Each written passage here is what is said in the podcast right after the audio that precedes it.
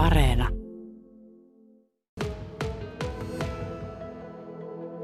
Antti Saari, olet 38-vuotias yleislääketieteen erikoislääkäri, tohtoriksi väitellyt neljän lapsen isä ja tuore aluevaltuutettu. Olit sitoutumattomana ehdokkaana keskustan listalla. Minkälaista se sun lääkärin työ on tällä hetkellä?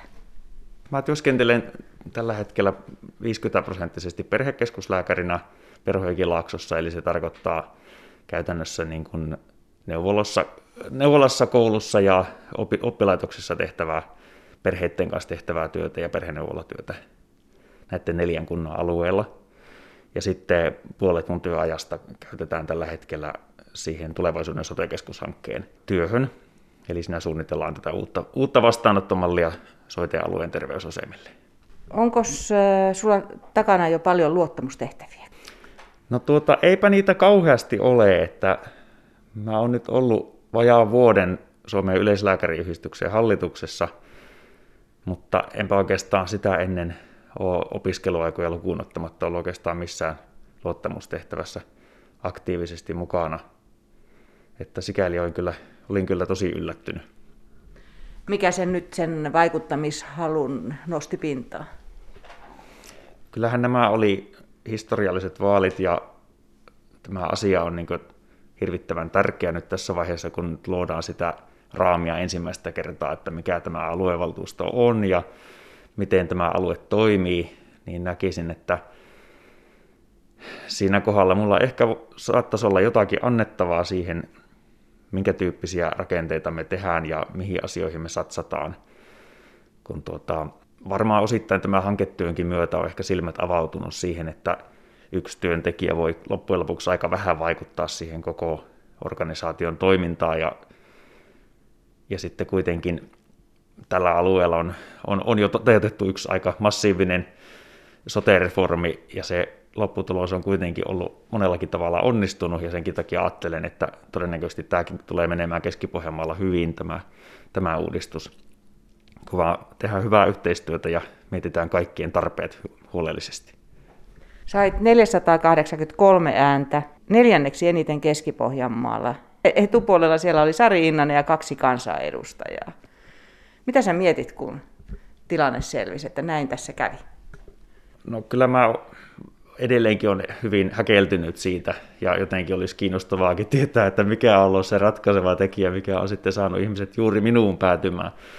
Että uskoisin, että siellä on montakin syytä varmasti ollut, mitkä on ollut niitä ratkaisevia. Mutta että siinä aikana, kun mä oon Keski-Pohjanmaalla ollut vuodesta 13 töissä, niin, niin kyllä mä oon koko sinä aikana niin kun pyrkinyt olemaan huolellinen, ahkera, aktiivinen ja monellakin tavalla ihmisiä osallistava sekä siinä toiminnassa, mitä mä oon tehnyt niin kuin omalla vapaa-ajalla harrastusten kanssa, että sitten niin kuin kuntalaisena, että myös sitten omassa, omassa virkatyössä. Että eh, ehkä kuitenkin sitten haluaisin ainakin ajatella, että, että ainakin osalla, osalla äänestäjistä ratkaiseva tekijä on ollut juuri se mun tapa tuoda asioita esille. No nyt tämä vuosi ennen kuin varsinaisesti nämä hyvinvointialueet käynnistyvät, niin on muun muassa tällaista aluevaltuutettujen koulutusta ja valmistautumista siihen tulevaan työhön, niin mikä sun mielestä on mielenkiintoista juuri tässä ennakkovuodessa? Monikin asia. Tietysti kiinnostavaa tutustua siihen tapaan, miten niitä päätöksiä tehdään, koska tämä on kuitenkin uusi, uusi hallintorakenne, että, että tuota, ja sitten tuo, tuo pelastustoimen puoli on selkeästi semmoinen, että mikä ajattelee, että mä olen mielelläni kuuntelijana ja kuulija oppilana sen suhteen, koska se on mulle vieraampi alue. Ja se mun pitäisi, pitäisi tuntea paremmin vielä, että pystyn sen, siihen liittyviä päätöksiä järkevästi tekemään. Ja sitten toki on, on kiinnostavaa nähdä myös se, että saadaanko syntymään sellainen niin kuin hyvä yhteisen tekemisen henki, mitä ajattelee, että me tarvitaan nimenomaan nyt tämmöisessä tilanteessa, kun, kun tuota me luodaan uutta sote-reformia ja uudenlaista päätöksentekoa, niin siinä ajattelee, että kaikkien panosta tarvitaan ja on, on hyödyllistä pystyä niin kuin erilaisten ihmisten näkökantoja yhdistämään.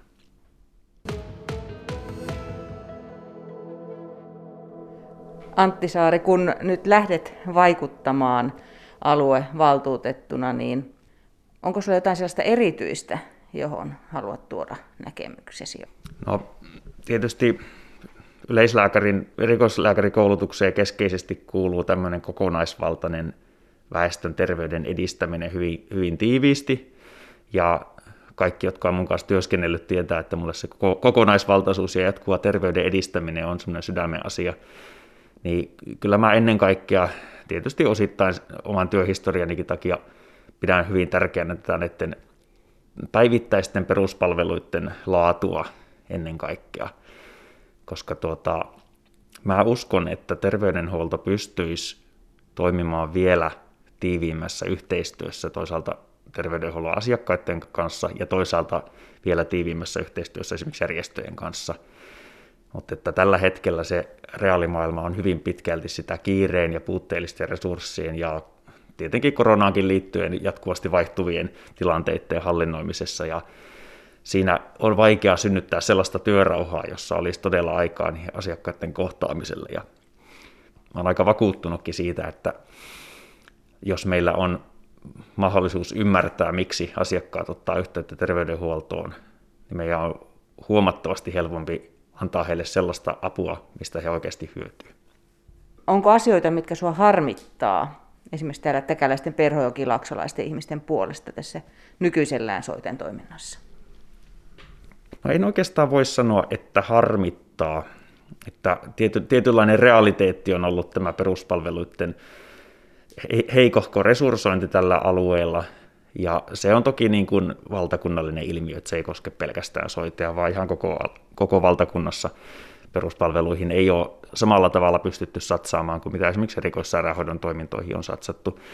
Ja toisaalta näen, että kyse ei ole pelkästään resursseista, vaan kysymys on myös aika paljon siitä, että millä tavalla pystytään toimimaan yhteistyössä muiden sektoreiden kanssa, koska minä ajattelen niin, että asiakkaalla ei ole vastuuta ensisijaisesti siitä, että hän hoksaa niin olla oikeaan tahoon yhteydessä, vaan meidän palveluiden tuottajien pitäisi olla niin hyvin verkostoituneita, että meillä on hyvät ja helpot systeemit siihen, että kun se yhteydenotto tulee johonkin paikkaan ja tunnistetaan, että se tarvitaankin tämän sektorin apua, niin se pitäisi olla helposti järjestettävissä.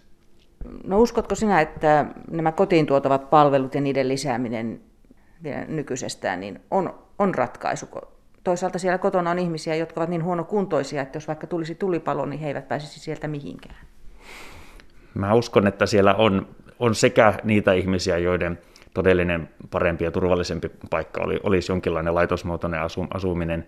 Ja sitten toisaalta uskon edelleenkin, että on myös sellaisia ihmisiä, jotka pystyisivät pärjäämään kotona pidempään, kun meillä olisi laajempi spektri erityyppisiä kotiin annettavia palveluita.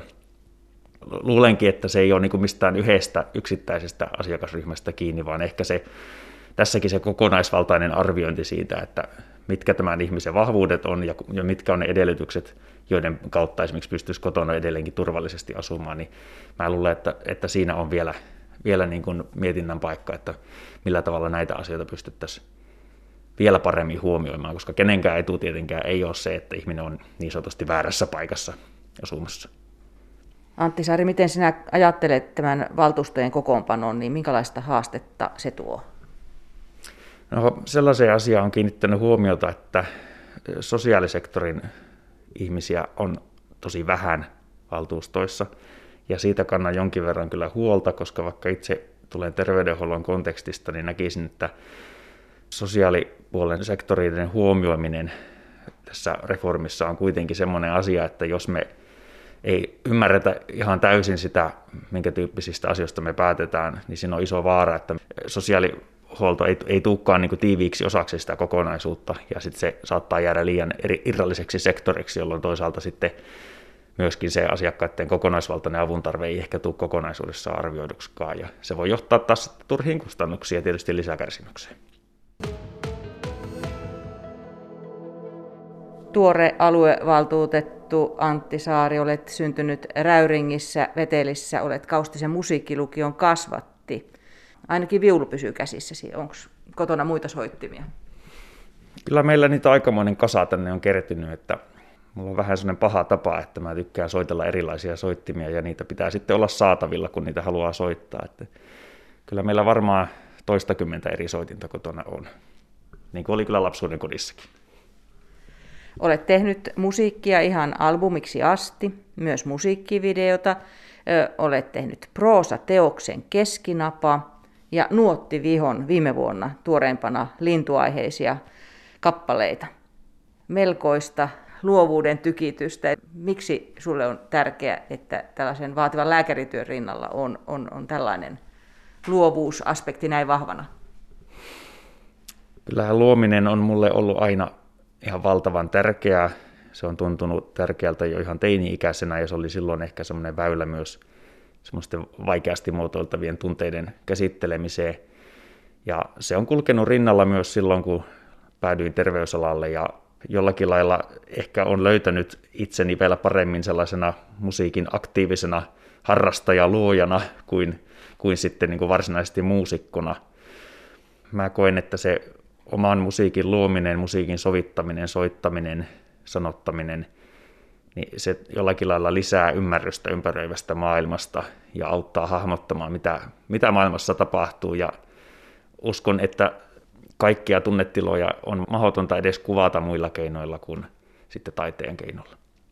No oletko lääkärin työssäsikin luovempi luovien harrastusten ansiosta?